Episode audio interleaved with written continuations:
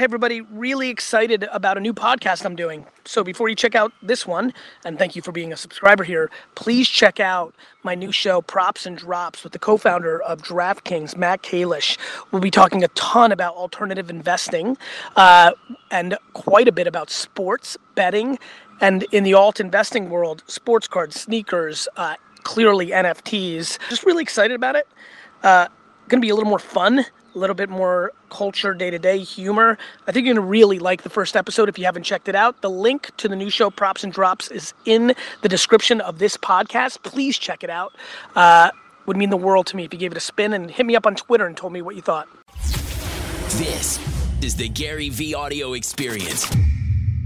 Hi, everyone. I'm Tim Lin Lee, Managing Director of VaynerMedia Asia Pacific, and welcome to our first ever APAC edition of VaynerX Present Marketing for the Now. One hour, six guests, one question for CEOs, founders, and CMOs who are leading the way in their respective industries. Today's focus how do you accelerate transformation?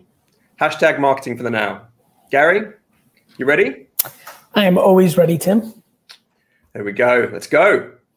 Okay, to kick off the show, we welcome Rupen Desai, Global CMO at the Dole Sunshine Company, a company that believes everyone should have equal access to health and nutrition. Rupen's team recently jumped into the NFT space, creating a collection with acclaimed artist David Datuna to increase awareness of food insecurity and malnutrition worldwide, raising funds towards alleviating hunger today. Rupen, welcome to the show. Thank you. Thank you, Tim. And thank you, Gary, for having me again. It's great to see you again. Yeah, uh, th- this time, an edition that is more specific to the region. So, Rupen, uh, let's just get right into it because it's only 10 minutes, as you know. You know, how you know, how do you through your illustrious career think about accelerating transformation? Like for a lot of people that are on this watching on YouTube, you know, LinkedIn, Facebook, I'm seeing the comments come in.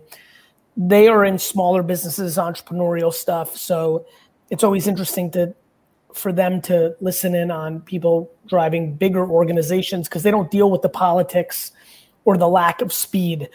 You're, the companies you're involved in have the resources are bigger. Those are advantages, but it's hard to drive transformation because it's a big ship, you know. And so I'd love to get a sense for the fellow C-suite Fortune 5000 individuals that are watching. Um, wh- where do you kind of uh, where do you kind of see that play? So, Gary, transformation starts with accepting I don't know what I don't know. And what that what that gives rise is a lot of fear, a lot of uncertainty, a lot of a, a, a lot of blank blankness. Okay. And most large organizations are tremendously focused on a constant improvement of the current systems, the current management, the current status quo. And there is therefore a big imagination gap, which, when combined with fear, which, when combined with having the humility to accept that I don't know what I don't know, can be ter- terrifying. Can be terrifying.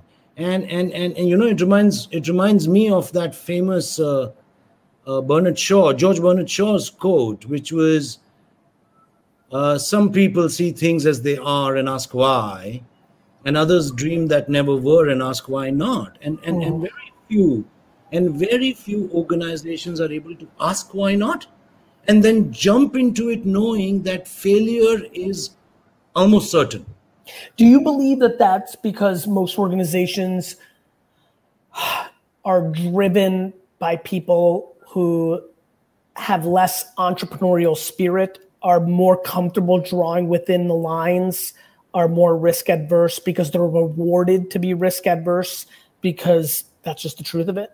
Yeah. I mean, most, see, as an organization grows larger, your first need is to create systems to control, to create order, to issue handbooks, to give people, I don't know, do it frameworks, who decides, who owns.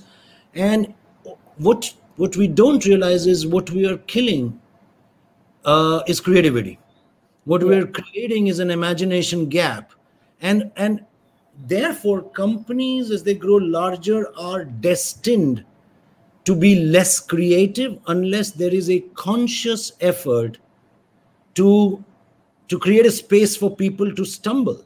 I mean if you look at most of the large companies they never started off gary uh, where where they are today. I mean 3m was a mining company Oh, you 100%. know 30 billion plus plus today oh, most companies when they get to that level of scale would make the founders of those companies throw up all over. I, am starting to throw up all over myself on VaynerMedia. I'm currently running it.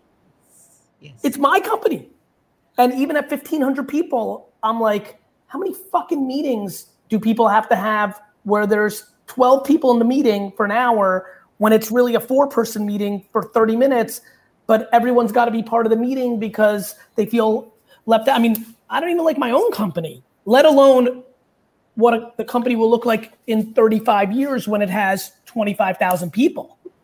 No, and there's a huge there's a huge difference. Like I call it the rocking horse phenomena at Dole, right? A lot of people within a system outside tend to sit on a rocking horse, go whoa, whoa, whoa, look, mama, look, to realize that they're still in the same place.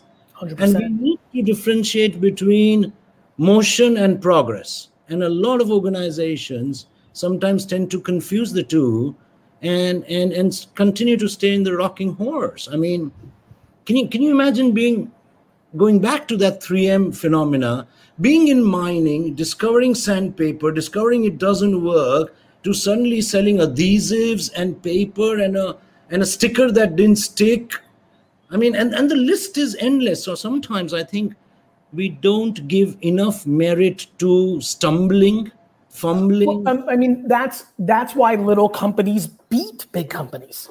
Like, there's a reason why David beats Goliath because Goliath has lost its way. Uh, I mean, you want to hear something incredible, Rupen? Like when I started VaynerMedia, I knew so little about Adland. I thought that VaynerMedia was going to get the. Tw- this is I made this up, which is you know my first mistake. I thought big companies had 20% of their money allocated for innovation. I thought if you run Pepsi, Dole, Starbucks, that you have a budget and 80% is to run the business day to day, quarter to quarter, all the shit that I anticipated. And 20% was to build it for the future. And I was going to come in and crush that. Literally, it was a cold shower within the first couple months. I'm like, wait a minute, 100% of the money is played over here. And oh, by the way, it's spent on shit that was relevant 10 years ago. So I thought I was going to be over here with 20%. And meanwhile, all the money's over here. And it literally in 2009 believed print was more valuable than social. I, there's still organizations that kind of believe that. But, but, but Gary, most leaders grow up perfecting a formula. And the fear of trying the unknown and failing and failing miserably particularly at a day and time when most organizations don't no matter what they say about let's fail forward let's embrace transformation. Those are offsites. those are offsites filled with bullshit for optics so unless unless unless we create and it comes right from the top it comes from the board 100%. it's sweet unless there is a genuine embrace of the fail, not know, let's be five blind people trying to define an elephant, call what you may call it. Uh, it is it is basically a bit of speak in a nice CEO conference, a bit of offside, but it's never genuine transformation. And and and there's another piece of transformation I want to talk about because a lot of us talk to people like a lot of us about the issues we're having of why is my Wi-Fi not good enough? But, you know, 70% of the world still probably needs to deal with hunger, sanitation. Of course. Of course. Uh, it's so all if, contextual. Something you're complaining about is a privilege somewhere else. And you know, I think we have to be empathetic to that. Um, and the and and deploy that perspective, but it's just not the way, and it's definitely not the way of big companies. No, and if we are talking transformation in the real world, uh, not not, I mean, I, I saw the work winning at Cannes, and I, I admired some of it, and I thought, wouldn't that amazing? We've solved the refugee problem. Everybody can now register on a offline phone. Great, well done. And then you go, yes, but that bubble lasted a week, maybe two weeks, maybe five weeks. I don't know. I'm not commenting on that piece of work, but I'm commenting on work like that in general. We've got to find those solutions that transform the world and make it a bit more equitable. We can't have the haves talking to the haves about the issue of the haves and call it transformation. Audacity. I mean, oh, oh, privilege. but but it starts with the fact of even thinking judging work for awards that are used for proxies to get business. Like it goes, it's your statement there was meta. Like, sure, but like the context of even judging award shows for work that nobody really even sees so that we can speak in an eco. These normal people on the stream right now have no idea what the fuck we're talking about when it comes to TV commercials. No, everyone's wondering about how am I going to pay rent? What am I going to do? Or, or let, let's not even go altruistic. Let's go marketing. Let's just do marketing. Let's not even go big. Let's go small. Marketing. Yeah. We sit in rooms judging work, uh, shaking each other's hands for big commercials, TV commercials that none of these people right here even know what the fuck we're talking about. True. True. So, True. Anyway, go please. Last words. We're fooling ourselves. We're fooling ourselves, uh, and we're doing the worst damage we could to our business by doing that. I couldn't agree more that is my that is my passion every day knowing that we're in the industry but not of it. Cheers. Yeah take care. Bye. Oh, rupen thank you so much. What a start to the show. Um, yeah tim that was some we, we just got right into the shit right? This is, well, this, is, this is what we yeah this is what we get into here tim. This is like you're part of a different org now. This is not political correct hour brought to you by VaynerX. Like let's get into real talks. We have a lot of people in the chat who don't know the marketing advertising world and and really associate with these conversations. So let's keep it moving. Absolutely. Yeah. So look, next up, um, another heavy hitter. Welcome uh, Yuen Tan, CEO of PepsiCo APAC. Uh, Yuen leads the company's food and beverage business across Asia Pacific, one of the most dynamic regions in the world, especially for this business. Uh, previously, he was president and CEO of Walmart China, um, led the business through a massive transformation to become an industry pioneer, not only in omni-channel innovation, um, but also in retail digitization. Um, and he started his career as a police officer here in Singapore. So uh, here we go. Welcome, Yuan. Over to you. Thank you. Thanks for having me. Yuan, what's a what's a what's more gangster, being a police officer or navigating the corporate marketing world? I can tell you both are uh, equally gangster. you know the the uh, interesting thing about being a police officer when you're really young is uh, it teaches you a lot about empathy. Mm. and those skills can go a long way and that's what uh, you know really also quite important in the corporate world. I agree. And for everybody who's watching a little context of what's going on with pep you know again global audience watching but you know my intuition is predominantly north america with a sprinkling of europe and apac and south america. What's what's the state of the union of the of the brand in in that region? Is there any uniqueness for Blue Can or any of the regional brands? Just one minute on that, and then we'll get into how you think about accelerating transformation. Sure, absolutely, Gary. So, you know, as many of your audience would know, we are a global company with many well-loved brands, $23 billion brands, I think counting more than 40, $250 million brands globally. So all those brands that you know from you know North America, Europe, whether it's Pepsi, Mountain Dew, bubly, Gatorade, Lay's, Doritos, uh, they're all here in APAC. But we also have some really unique uh, propositions here. Uh, for instance, our Australia business has a Red Rock Deli premium line of uh, snacks, uh, crackers. We've expanded into nuts and seeds as well. Uh, recently, we've also taken the Quaker brand that you might know in North America as cereal into things like uh, granola. We launched a new product, uh, coffee granola yogurt bite granola. So it's really exciting innovation happening in this space. And uh, last year, we also acquired an online uh, direct-to-consumer company uh, that's the largest in China of its kind, uh, selling all kinds of snacks from nuts and seeds to dried fruits to meat snacks. So we are diversifying the portfolio a lot. We're innovating to meet the needs of the local consumers. Uh, and it's a really exciting time to be part of uh, PepsiCo and also to be part of APAC.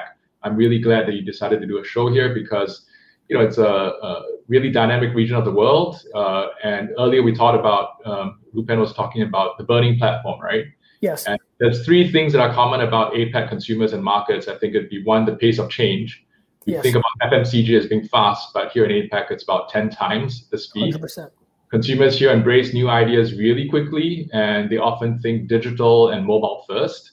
And there's just so much optimism about growth potential. Those three things really force you to accelerate transformation because whether you're a big company like PepsiCo or a small company trying to make a mark in the world, uh, you have to move quickly and you have to transform if you are stuck in an industry that is uh, seeing a lot of impact from various forces. What, what do you think? Um, what do you think, from your perspective, Walmart included with retail being that close? Transformation. Do, do you believe big companies spend enough time actually understanding the consumer or do you think they spend too much time within the confines of what their financial objective is that's a great question thank you i would say you know uh, the, the common adage is if you don't pay for today you can't have it tomorrow right so every company that's listed has to answer to investors has to make sure that we deliver the returns but I think that's the job of leadership, which is to make sure that you secure tomorrow, but you also build a new future for, for uh, you know, 25, 30 years out. And that's what we're doing at PepsiCo. It's not easy. Uh, there are short-term pressures. You know, this year you see a lot of impact on commodity costs, for instance. Mm. Uh, but I'm excited about the approach that we're taking at PepsiCo. You know, and if you think about um, how to run this sort of business, I really think about the organization as comprising different types of businesses. So you've got you know startups within the company that are trying to manage and, and set up from zero to one. The kind of talent that you want in these roles um, may not be the kinds that are great moving a business from 95 to 100. I'm, I'm, I'm sorry to interrupt you, but I think yeah. you're making a huge point. I want to make sure everybody gets it. We only have a couple minutes. How much is casting – a huge variable in the game that you play to actually create short-term success and viability and create transformation like i think you're touching on the most important like it's actually scary in my opinion how big of a deal casting is you were just speaking to it you agree yeah it's critically important because the way big corporations have thought about talent in the past is you're going to join this company and you're going to stay for you know 20 years and make a career out of it I think in future, if we want to run new businesses, we want to get entrepreneurs to come in and become entrepreneurs. Then when you think about careers as people who come in and do missions for three to five years, they have a starting line and a finish line and what, what defines success. And after that, we should be happy for them to move on to other things because they're excited by the new and not necessarily about, you know, taking something from one to 10 or 10 to 100. When you so, say new, do you think at the scale that you play at, new within your world, like let's send them to Europe to run Gatorade, or you mean new like screw it, people are going to be in and out of our global four walls every three to five years? I mean new as in let's reserve a, a chunk of money where we can go and try really crazy stuff that I see. You know, it's not under maybe even one of our brands uh, let's go innovate against uh, an area or you know invest in some startups that can collaborate with us to innovate in a space that we've never innovated in before. But that's still core to PepsiCo's uh, consumer agenda, which is to drive more smiles and, and through sips and bites for consumers around the world. What's been the most interesting transformation you've actually? Well, we got two more minutes. You've been a part of like, it, what's in your entire career, whether you were a young buck or yesterday um, what's like you saw it in your real own eyes and you couldn't even really believe it when you and the team were done with it? Yeah you know the the most fascinating transformation taking place right now is actually uh, e-commerce in china right? Okay. And if you think about how the industry has evolved it's really into its third phase now. In the first phase it was you know the amazons of the world alibaba's jd's delivering from warehouses uh, that business is struggling right now you now have uh, store-based fulfillment, you know, the e-convenience folks like Instacart, etc., and that's really booming. But in China, you now have a third phase of e-commerce, which is um, really consumer-centric, uh, content-based e-commerce. So when TikTok decides they want to sell to consumers too, it's a very different way of marketing. You need companies to think about the the consumer uh, in a very centric way rather than the channels and the platforms, and that's a big change. Uh, I can't say that any companies have mastered it, but if you look at what uh, you know Mohammad's doing in the US. They're also taking a lot of learnings from what's happening in China to and APAC uh, to the rest of the world, and I think that's paying dividends as well. Yeah, I think that's right. I think that's where global companies have a huge advantage because there's so many things uniquely APAC and China driven that haven't hit other places yet. It's human driven and it's going to work everywhere else. Yeah, absolutely. I mean, I'll give you another example from uh, my old uh, employers at McDonald's, right? Delivery is responsible for a huge part of the, the, the stock price over the last 10 years. And but 10 years ago, the delivery business in this part of the world, in, in markets like Singapore, Korea, Taiwan, was really 30% of total sales. So mm. it's uh, you know there are lots of trends that you can see happening here because of how um, how the consumers really embrace new ideas, and it will start to hit the rest of the world. My friend, thank you so much for being on the show. It was a real pleasure and honor. Thanks, Gary. Yuan, thank you. Eyes on Asia for e-com and D2C innovation. It's truth. Um, amazing. Okay, well, let's keep going. Our next guest is Lynette Pang, um, Assistant Chief Executive of the Marketing Group at Singapore Tourism Board. Tourism, tough, uh, tough 18 months in tourism. Lynette's responsible for building Singapore as a destination brand globally. She leads both consumer and business marketing across all comms channels, more than 20 key markets. She's had a very, very impressive career. Uh, Lynette's worked in entertainment, sports, health, education, uh, including stints with Formula One, Yahoo, and Warner Brothers. Um, and now the brand Singapore. Uh, welcome, Lynette. Hey, hi, Tim. Hi, Gary. A very good evening, and thanks for um, casting the spotlight on APAC.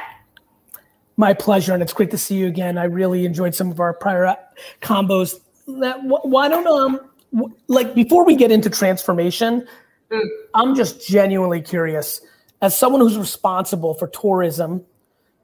You know, what have you and I'm you know, I'm going to make assumptions over the last 18 months. You've had some conversations with other people that are in charge of it for other parts of the world. You've all been in the same basket. How mm. difficult, how difficult were these 18 months? And more importantly, you know, how are you thinking about, you know, really accelerating, you know, transforming to be prepared for the appetite or the different behaviors you know, when I think about Singapore, there's so much business travel that people then take into leisure. How many of those become Zoom meetings? Like, how are you prepping? Because I think you're what's really interesting is we're talking in theory or history with some of the guests here today. I think you're in the eye of the storm of thinking about how to accelerate transformation because you're going to have to deal with some sort of new reality and it's going to have to move on you quickly. So when I drop all of that, how do you synthesize that, and what are some of the things that come to mind? That's a really difficult and long question, Gary. Uh, perhaps I can begin with two data points uh, in talking about the state of play in terms of tourism in Singapore. It's been very hard. Um, if you look at, if you cast it and you look at it in terms of before and after, before COVID, we had four years of blockbuster growth. Um, and and and it was record breaking growth. And post COVID, our visitor arrivals dropped by 85%. So um, it has been an existential um, problem, right? And and if you're thinking about another piece of statistic, which which I was researching on uh, to prep for this discussion, uh, McKinsey Global did a survey um, in July 2020 on transformation among C-suites, C-suites and senior managers, and this was a statistic that really jumped out at me. The share of digitally or digital enabled products in company portfolios has accelerated by a shocking seven years. In APAC, was 10 years. Mm. And this was in July last year. So the rate of change in Asia and in Singapore, we're in the heart of Asia, has been fast and brutal and harsh. So one of the key things about what we do at Singapore Tourism Board is it's really about um, how can we lead the industry and how can we help the industry, right? So the questions we've asked ourselves has been we framed it in in three time frames. In the short term, how can we rapidly, quickly just give aid to help businesses survive? Yeah. Zero business, zero tourists, right? And then in the midterm, we need to think about very quickly what are the tools in place that we can help the industry grow at scale. We're talking about uh, back end transformation. We're talking about platforms. And that's the midterm question. And that's tough, right? Because that's about learning and changing ways of doing. And of course, that's the prep for uh, the mid to long term, which you talked about briefly, which is about you know when when markets open, how can Singapore be distinctive? How can Singapore create an amazing experience so that we we are a pull destination? So it's about helping them thrive. Um, and how we've been thinking about it would be there are three things I can talk I can talk about today. One would be really about um, the entire digital transformation, but transformation is not just digital. Two, really, we're in the business of experience creation.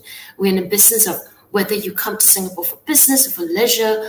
I need to bring a little bit of um, pleasure, right, and fun to experience. Mm-hmm. So it's about experience re-engineering, and and the third bucket really is about we are talking about transformation. We need to ask ourselves, yes, we need to be scrappy. We need to test fast. After that, we need to think very quickly about how to scale. and one of the ways at the organization that we've been thinking about scaling is through working with others, partnerships. Excuse no me. You can interject here. Yeah, I'll jump in. Everybody, look over here, a bird. No, I'm just kidding. Um, keep going. So, if you're thinking about digital transformation, really, there are a couple of things that we were looking at. The question we asked ourselves was how can we look at building systems, improving processes at scale to help the industry transform?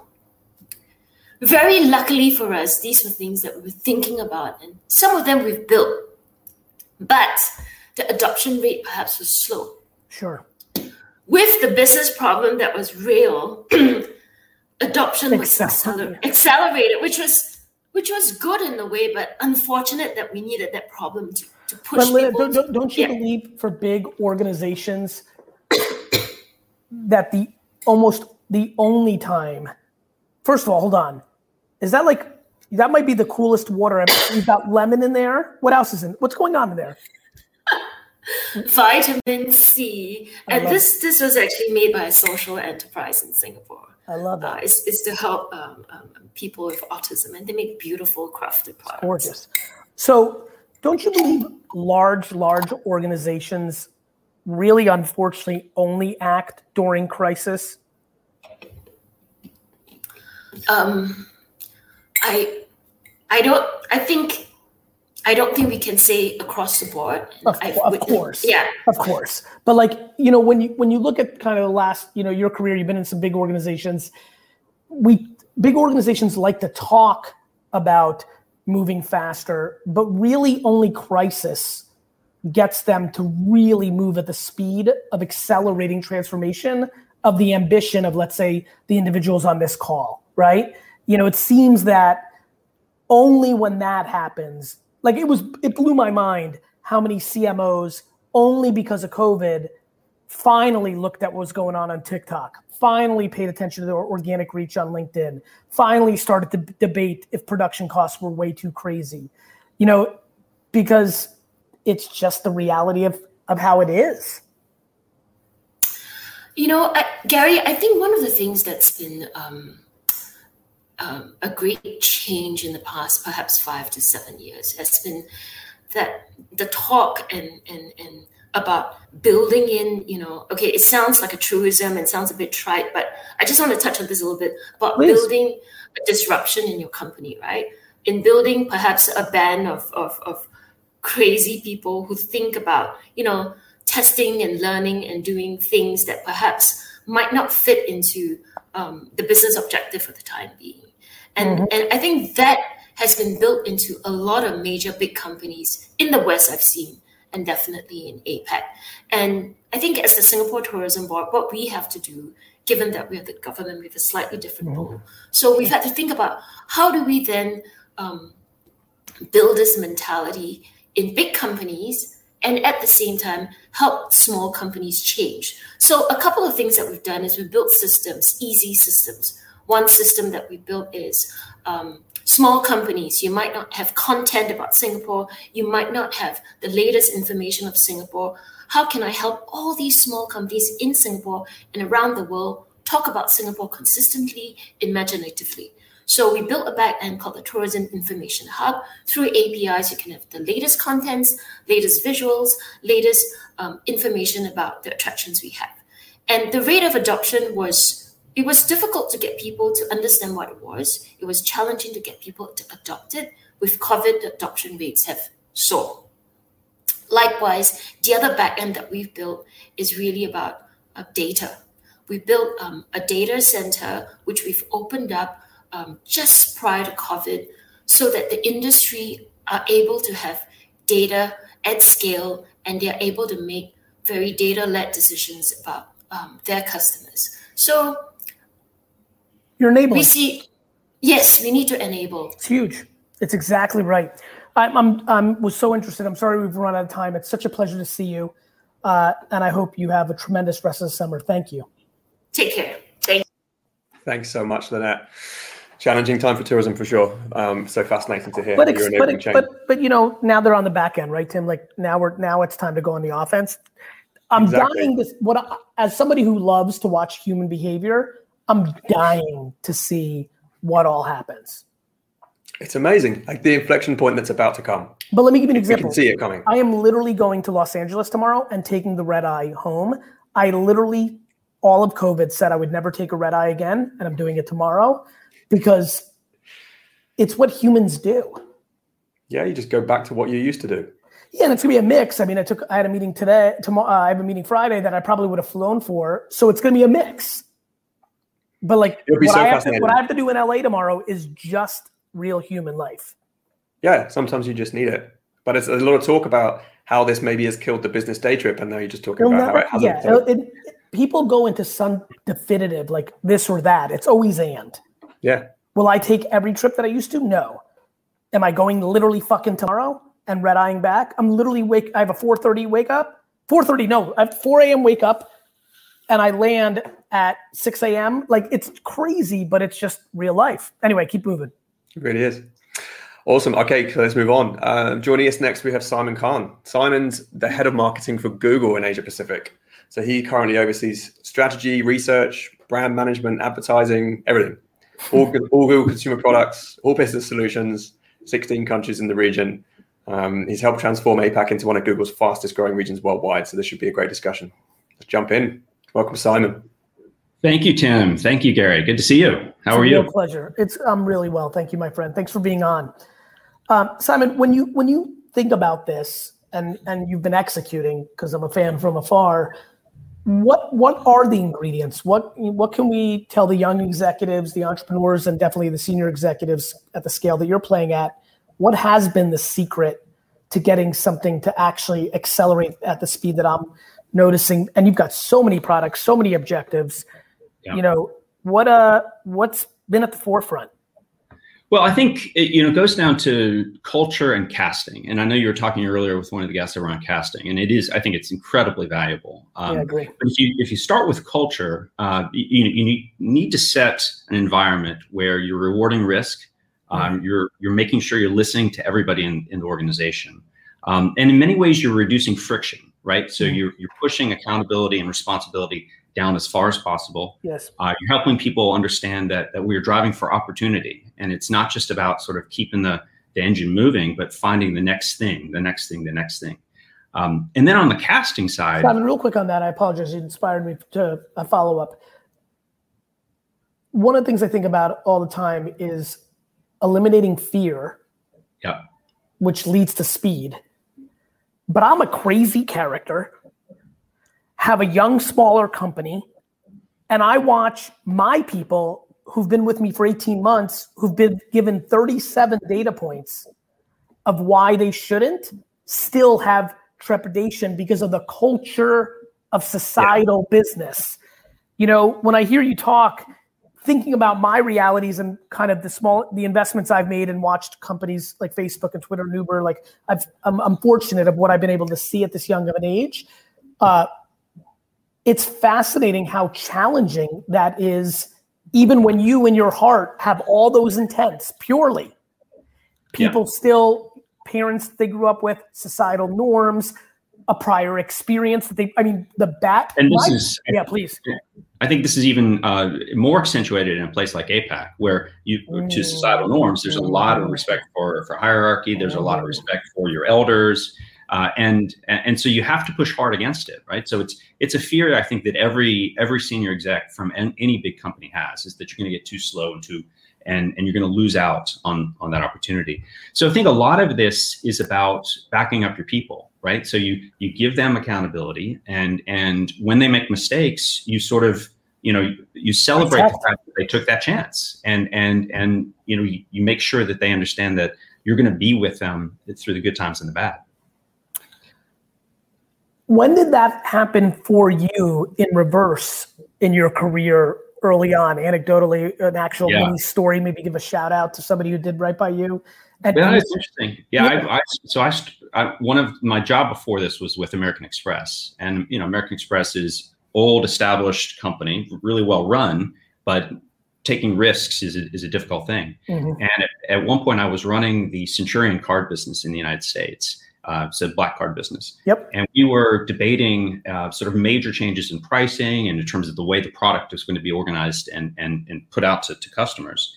And uh, Al Kelly, who's is now the, the CEO of um, of Visa, but used to be a senior exec at, at Amex, really backed me up in a crucial situation where I was taking a big risk and was going to it was going to have something that was going to have a material effect on on the company on the product certainly uh, and and you know, just just to see him do that and to back up somebody who was relatively junior at that time was so empowering right and so mm. it's one of those things that i've looked to replicate uh, why do you, why do you think that happened well, I think you know I came to the table with the the right data, the right information, but fundamentally, I think he had trust in the person, right? He had trust, and as a leader, he he he trusted that I was I was prepared and I was doing the right thing. I love that. Um, what uh, what do you think needs to be transformed most in big companies as you have this great purview? Yeah, I think there are a couple things. One is you need to make sure you're thinking beyond what is happening within your company and not looking at the market or looking at consumers or your potential customers uh, within just the lens of your existing product set. Uh, because you're going to miss the new trends if you do that. And, and you need to continue to think and be expansive and understand like the trends that w- for years have been coming out of Asia that are now hitting the West. But you know, f- for a long time, a lot of companies in the West just didn't understand it because it was a whole different business model. Uh, so, uh, you know, one thing is to, is to be focused there. I think the second thing is to just again get to this point of of having people in the organization that bring a variety of mindsets right? And this is where i get to casting right? You need some oddballs. You need some people who will actually hmm. create some friction and add some really interesting perspectives to that conversation. It actually and also helps quite a bit with diversity and inclusion right? You get some you a whole diversity of opinions and backgrounds into the conversation. How have you noticed the oddballs? You know and it's really funny for me because I think it's you know it's a it's a very important combo because for me and my framework, the oddballs are the reverse from my perspective. Right. Right. right. The people that play within the lines, those A students. Yeah. Those those corp right because I know where you're going and I think it's a very important good point. What's been so interesting for me is I only lived in entrepreneurship and then I came over the last 13 years in corporate and for me still to this day the oddball, the thing that feels off to me is the 98% of people I interact with. Yeah. Like yeah. to me, it's Charlie Brown. It's like I, I literally know every meeting how it's going to go because everyone's playing the same book. Yeah. How and, how, and you have to create a culture that allows entrepreneurs to be comfortable, at least a bit comfortable within that environment. Right. 100%, so 100%. Right. You, you, if you if you cycle through sort of folks who um, are the, the, the grain in the system, uh, but they just constantly leave because they're dissatisfied. How, how do you how do you get the non oddballs in that scenario to appreciate what the oddballs doing? Because I laugh at the non oddballs eye rolling at the oddball yeah. yeah. in a world where the non oddballs don't realize they're playing the mundane and they're the commodity Yeah. But they, well, you set the culture. still, you, have to, yeah, you have to set a culture, and you know, and we've talked about this for a while at Google. This whole concept of 10x thinking, right? So, and uh, coming from my previous background, a 10x thinking would get you fired, right? But Right. if you have if you have that sort of sense of like, look, we need to be audacious. We need to take on these big challenges. And this person has some crazy ideas, but there's something here. So let's let's figure this out and let's let's constructively um, sort of attack those ideas and and build up to something that's uh, that's could could be viable. I think that's one of the key things you have to do. But it starts from that setting that culture. I'm a fan of that conversation. Simon, thank you so much and continued success. Thank you. Good to see you. Thanks, Simon. Amazing. I was really loving this. Um, All look, I right. think let's keep so much. When, Uh, you're, when you're willing to talk real shit with really strong people, you can have like the the comment section. I don't know if you're reading it, Tim. Like, and again, a lot of people watching are entrepreneurial early in their careers. You know, we've looked at the data. Most of the C-suite watches kind of in feed later. Like, these are really interesting perspectives that may not on surface seem to impact the person who's got a who's an entrepreneur junior member in an organization, but it real the thematics matter so much. It really does, and the focus. I get. I mean, it's amazing to get time with with these people. Like the schedules are insane, and just people would kill for these moments. So Let's keep it yeah, moving. I think just this experience coming through is incredible. Um, okay, right, amazing. So next up, next up we have Jean, Jean Madden. She's the CMO of Next Gen Foods, uh, the company behind TiNDLE, chicken made from plants. Uh, Jean's a bit of a marketing maestro. Uh, I've known her for a while. Actually, I've seen her through this journey. It's really, it's really been amazing. She brings consumer insight, brand storytelling together in her own way. She has a wealth of FMCG experience um, and numerous awards, but she's now bringing her flair to TiNDLE, um, and and it really is taking the world by storm. So, Jean, welcome to the show. Love the t-shirt. Awesome. Yeah, I gotta gotta sport the swag, right? So how are you, Gary? Great to be here chatting about accelerated transformation. I think it's pretty apt when you think about that we started the company, you know, 10 months, actually eight months ago, launched a global brand, expanded it internationally, and then today chatting with the legendary you on marketing for the now. So it seems to be a pretty good time. You're very sweet. Thank you for that. And by the way, the the font on the brand is incredible. Um, Thank you. I love it. It's the kind of that old school cartoon font. I love it. You know, what, what, when you think about this, obviously having this great career, and you're still extremely young in your journey, and then now being in this spot where you are, where it is moving fast. Yeah. This is different than some of the kind of other organizations. What have you siphoned in your first sniff in this role in this organization that you're like, oh, okay, this is this is what I've heard. It like what what kind of maybe whether it caught you off guard or not. Let's frame it a different way. What was an observation early on of like, oh, I see why this is different. Anything stand out? Absolutely. I think a, a lot. You know, it was a very big, I mean, I came from a very kind of traditional Yeah.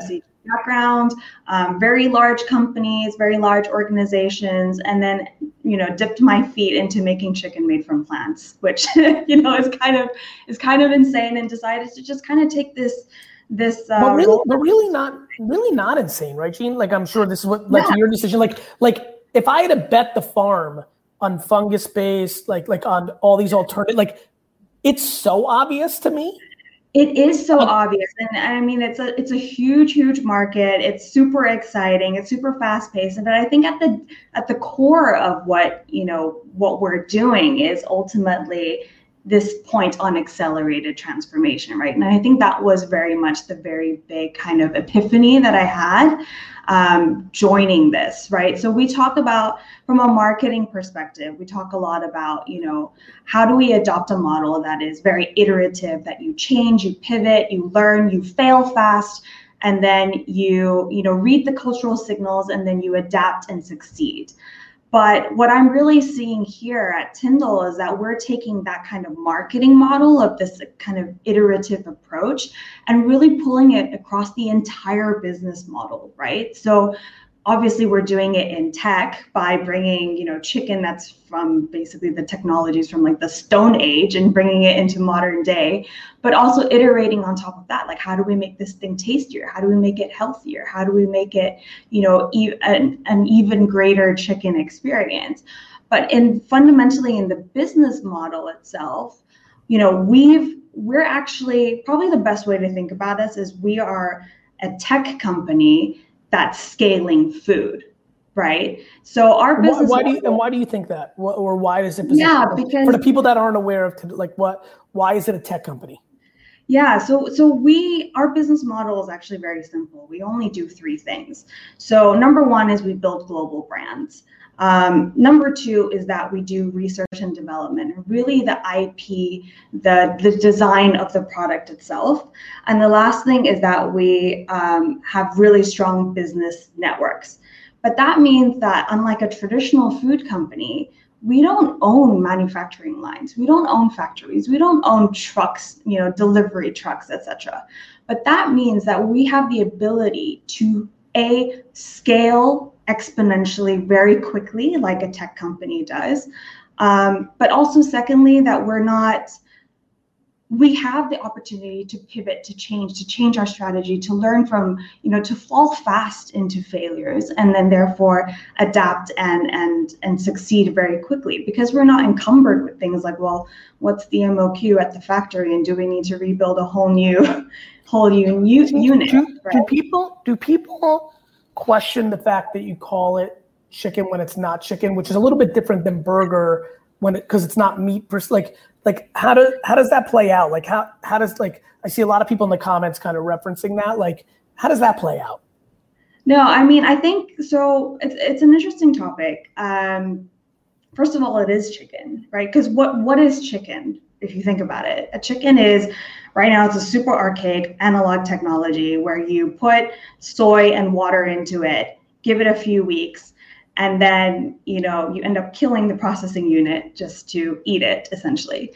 But so, isn't it an actual chicken like the actual animal? It is absolutely. So TiNDLE itself is first of all it's plant-based chicken is really seen as the final frontier because it's actually a very difficult uh, meat to to essentially recreate, right? Because the taste profile, the the texture that consumers really demand is, is one thing, and, and I think TiNDLE's really hit that mark. It is incredibly delicious. But the other piece is really the versatility of this protein, right? It's the one protein that almost every country has its national dish, you know, be it like grandma's chicken pot pie or like a fried chicken sandwich. So it needs to cook in many different cooking applications, many different uh, kind of spices, marinades, etc. Unlike a beef burger, that might just be you know a bit of salt and pepper, and if you're lucky, a slice of cheese. But so so being able to nail all three points on taste and texture and versatility is what's really you know been what's very successful with, with TiNDLE, and that's really the the thing that you know we're really bringing to the market, right? So we're and, meeting. And, the- and what about innovation on marketing? Like instead of just focusing on a product, just out of from a marketing standpoint, are what are the exciting things that you're most excited about from a comms standpoint, either channels or types of creative? How are you thinking about that? Yeah, I think firstly we've really adopted this kind of this approach that I mean you talk about a lot too, which is this kind of iterative approach, really kind of questioning, you know, why are we planning a campaign that's going to land 3 years from like 3 months from now when the world could be in a completely different state. Right. The old right? school brand building, brand positioning Absolutely. is just not fast enough for truth. True, and and, and I mean, I, I am testament to that. You know, I, I went through that school of marketing, and I went through that. I was kind of you know trained in that in that sense. And so I think going back to your point about accelerated transformation, what is the biggest thing I've learned is like, you know, we didn't need a global pandemic to shake things up to make us realize like oh okay like we shouldn't be planning campaigns for six months down the road putting all our eggs in one basket and hoping that you know the creative is right. Actually we're thinking literally marketing for the now like marketing right. now this hour this afternoon what are we putting out? How much is the challenge of driving down the cost of creative that is still contextual to the platform? Like do you find that to be such a big part of the equation for that yeah, I think, well, actually, so that's one of the reasons that we've really approached actually having an integrated agency, right? So, like, rather than, you know, working with like agencies that have a very traditional model that are charging by the hour, etc. We really have an in-house suite. We have, you know, videographers, we have editors, we have designers, etc. And that allows us to generate way more content. You know, some of it's fantastic, some of it, some of it's really bad, but at least we're able to. You mean like life, like life? And I, I was, people like Gary, but some of it's bad. I'm like, you mean like 98% of commercials? Like 99% of commercials are bad and they were slow and expensive. So what's the point? Yeah, exactly. So I think it, it's really embracing this fact that like, you know, it's okay to fail. You know, it's not okay not to try. And therefore having as, as much as possible out there to really see what, what is the consumer feedback, you know, but also really thinking like a human being and not as like a marketer and like okay these are my subjects that i'm going to try and you know convince. Sure. like what do i find funny? You know what do the people in my team find funny or interesting? And let's put that kind of content out there. I love that. Thank you so much. Thank you. Thank you. Jean, thank you. It's okay to fail. It's not okay to try. I like that. I love that. That works Amazing. Okay, right, let's bring us home. So our final guest is Paul O'Hanlon, co-founder and exec producer of Beyond Radar. Paul's a TV and a media legend. He's made shows in Australia, all across Asia, even as far as Afghanistan, like in scripted content, entertainment, news production, everything, you name it. Um, he's held leadership roles at broadcasters and production companies. He was the managing director of Fremantle in Asia. He was also the producer of record-breaking entertainment shows, including Asia's Got Talent, World's Got Talent, um, this will be a, a fascinating chat. So yeah, welcome, Paul. Thanks, Tim. Hi, Gary. I'm just a bit concerned about the uh, the, the lightning show that's. It's real. It's real. I might not make it, Paul. You Did know, you organize to, that? I organized that? that, and I organized you putting up a painting of a chicken after that last conversation, just to quantify that this is a chicken or not a chicken. Like so, everything's working for me right now. The lightning, the chicken painting. I'm on fire here. So There's a lot of jokes we could make about that rooster, but we won't go there. Um, actually, it's not even the year of the rooster in Asia. Um, interestingly, though, you're born in. I was just checking. You, you know what what year you were born in? I was born in 1975. Yeah, no, no, I mean the Chinese year. oh, oh, but uh, I, I, I was like, damn it, a question I finally knew. No, I would love to know what year it was. I'm going to tell you right now. Please. You might be shocked to actually we're in the year of the ox and next year is the year of the tiger. You're born in 1975 ah you're the year of the rabbit. That makes a ton of sense. Let me tell you rabbits are highly intelligent uh, social and affectionate. They're, they're also can be very bratty and but but um, it takes a very type a special type of person to work with a rabbit. Well, I, I've, I've many, many, many, many very special people, and that is the absolute truth. Paul, Thanks for having me. When you think about accelerating transformation from such a creative lens like you've had, what has been the biggest catalyst? Look, you know, I think the most important thing is when when we sort of look at brands and talk about brands and what we need to do, uh, because a lot of the, the big productions that Tim just mentioned that I've that I've done, we've had to align ourselves very closely with brands to obviously make it uh, make it financial sense. And I think the most important thing is that brands need to sort of identify, and uh, we need to um, work with them to uh, identify and then entertain audiences. And I think that's the way we should be looking through. Uh, that's the lens we should always be looking through because at the end of the day, um, putting aside some of the platforms, you know, you know, we need to talk to people. We need to talk to different demographics and in different ways. And I think we also need to think about how we can be much more creative in doing so. Mm-hmm. Um, because without that, without that lens, um, you know, most content that we make, especially across Asia, uh, won't resonate. When did you first realize you wanted to story tell? Just I'm now just kind of going off script because I'm enjoying the energy. Like when did it? When did you realize there was a creative bug inside of you? Do you know? I can't tell you exactly when, but it was at school, and so it started with music, it started with art, then it started with coming up with innovative ideas, and then making short films, and it sort of progressed, and then straight out of school getting into into media at a time when you couldn't really go to university that's how old i am to learn to be a journalist effectively you had to sort of like be creative in the ways that you worked. So um, but i think what really catapulted it for me was when i left australia 20 odd years ago and moved to asia um, when you could actually see from small markets right up to the biggest in India and uh, Indonesia and China that you can go local, you can go deep, but at the, the at the end of the day, you it's all about entertainment, right? Mm. And I think that's the thing. You know, there are the, the world's biggest shows, the Britain's Got Talent, X Factor, Idol, all of those guys you know, make a lot of money. And Simon Cowell is is a very, very, very clever and creative businessman. However, I think the next big opportunity um, when when we talk about sort of creativity is looking at how we can take something from the east to the west. So instead of looking at ideas and IP, which is res- which has come out of Western countries and sold around Asia specifically, what can we do in in this part of the world to actually then turn it around and say, okay, there's some incredible ideas in Asia. There's also some markets which may be small, but are full of fantastic creatives who can then come up with ideas that work for brands that talk to the right people, that their, their audiences in a way which makes sense. And then look at how we can transfer that around the region and beyond. I, I, couldn't agree with you. I mean, to me, the biggest reason I have a global organization is the arbitrage of the context of then being able to take that and deploy a contextual to the mm. other platforms. Yeah, yeah, hundred percent. And I think now the transmedia storytelling model is is the most incredible way that we can actually continually engage twenty four seven with with audiences, whether oh. they're watching a linear part of you know because, because because I think the thing you learn uh, when you get some of the gray hairs that you and I have is some things are just incredibly universally human, and other things are incredibly not. But you know, a lot of times people fight me on this, and I say, did you ever think K-pop?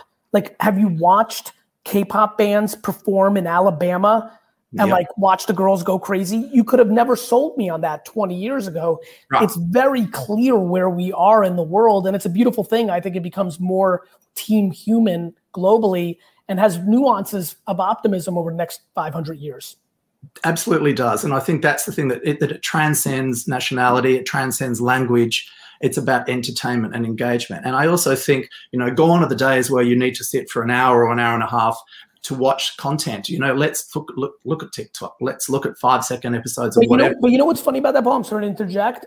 I couldn't agree with you more. Comma i also believe in the reverse.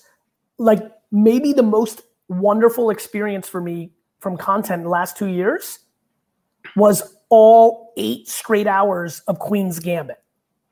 Incredible. To me, I've I yeah. believe in this. I think there's too much fascination on length. I think that I will stop watching a shitty six second vine two seconds in, and I will sit through eight hours binging mm. on OTT and yeah. everything in between.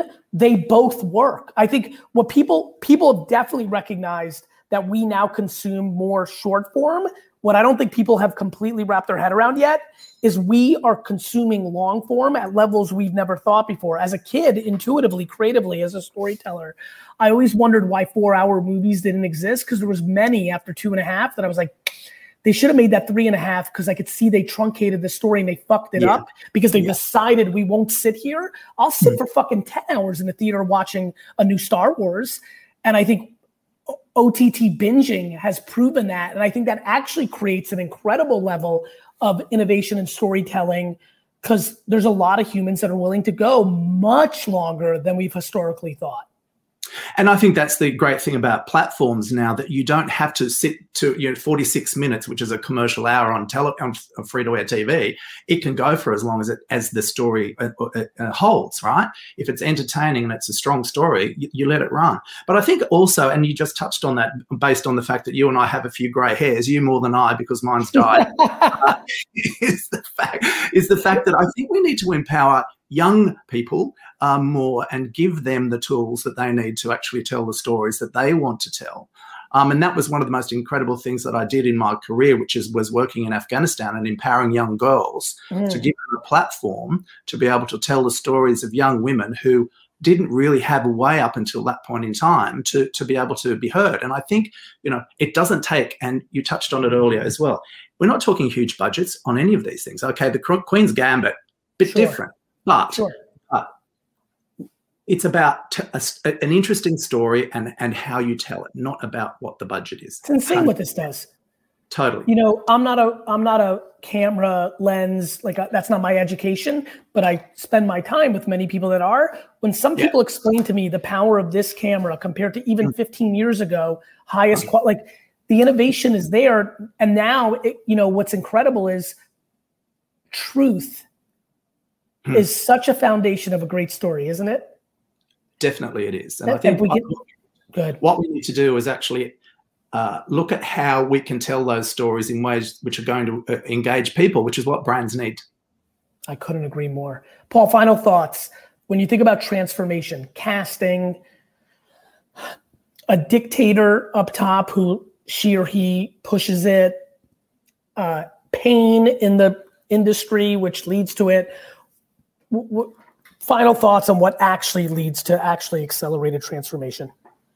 I think what actually leads to it is is making sure that we are listening to what people want, and and doing that in a way which is uh, collaborative, creative, and commercial. And I think you need to harness all of those elements together to push things forward. And again, earlier I agreed with everything you said when you talked about you do a fucking you know two hour meeting, which could have been a 20 minute meeting with 100 people in the room instead of 10. And things just get dragged down. Ego, insecurity, and optics, and politicking, peacocking. Of course, though, you do need, you obviously do need to get people on board and engage. Of course.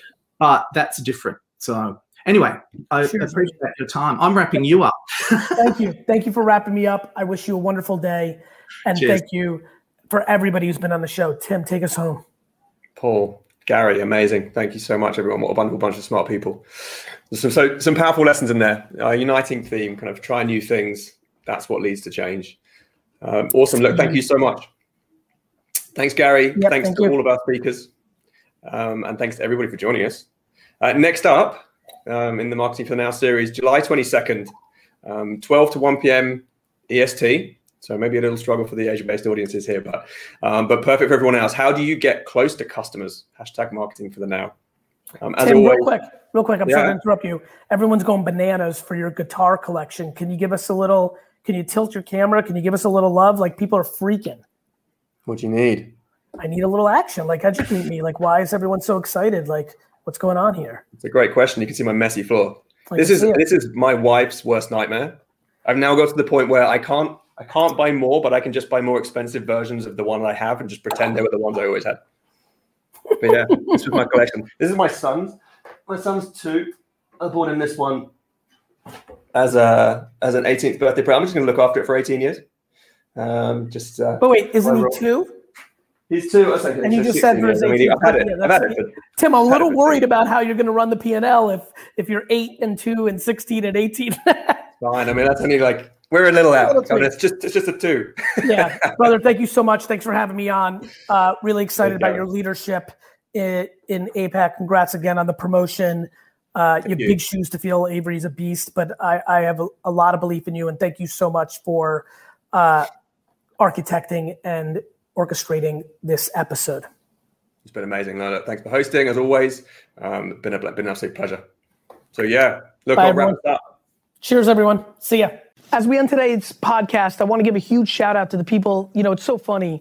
People that leave reviews and written reviews of this podcast on Apple, Spotify, and all the other platforms just mean the world to me. You've taken an extra 13 to 95 seconds to show love and also give context to people of why this is a worthwhile podcast. So I appreciate that so much. And even more fun, because uh, I think we all love a little cosign or a shout out or a little awareness. Uh, I'm gonna have the team give a couple of shout outs. Uh, daily on uh, our favorite reviews. So take it away. Which were our favorites this week? Thanks so much, Gary. Today's amazing five star review reads I listen to this every morning on my way to work, and it's phenomenal. So much info to take in and process. Also, motivation to the max. Excited waking up every day to listen to this. Thank you, Gary. Also, props and drops is awesome. Thank you so much for that kind review. And to anybody else listening out there, if you leave us a review, you might just get shouted out in the next episode.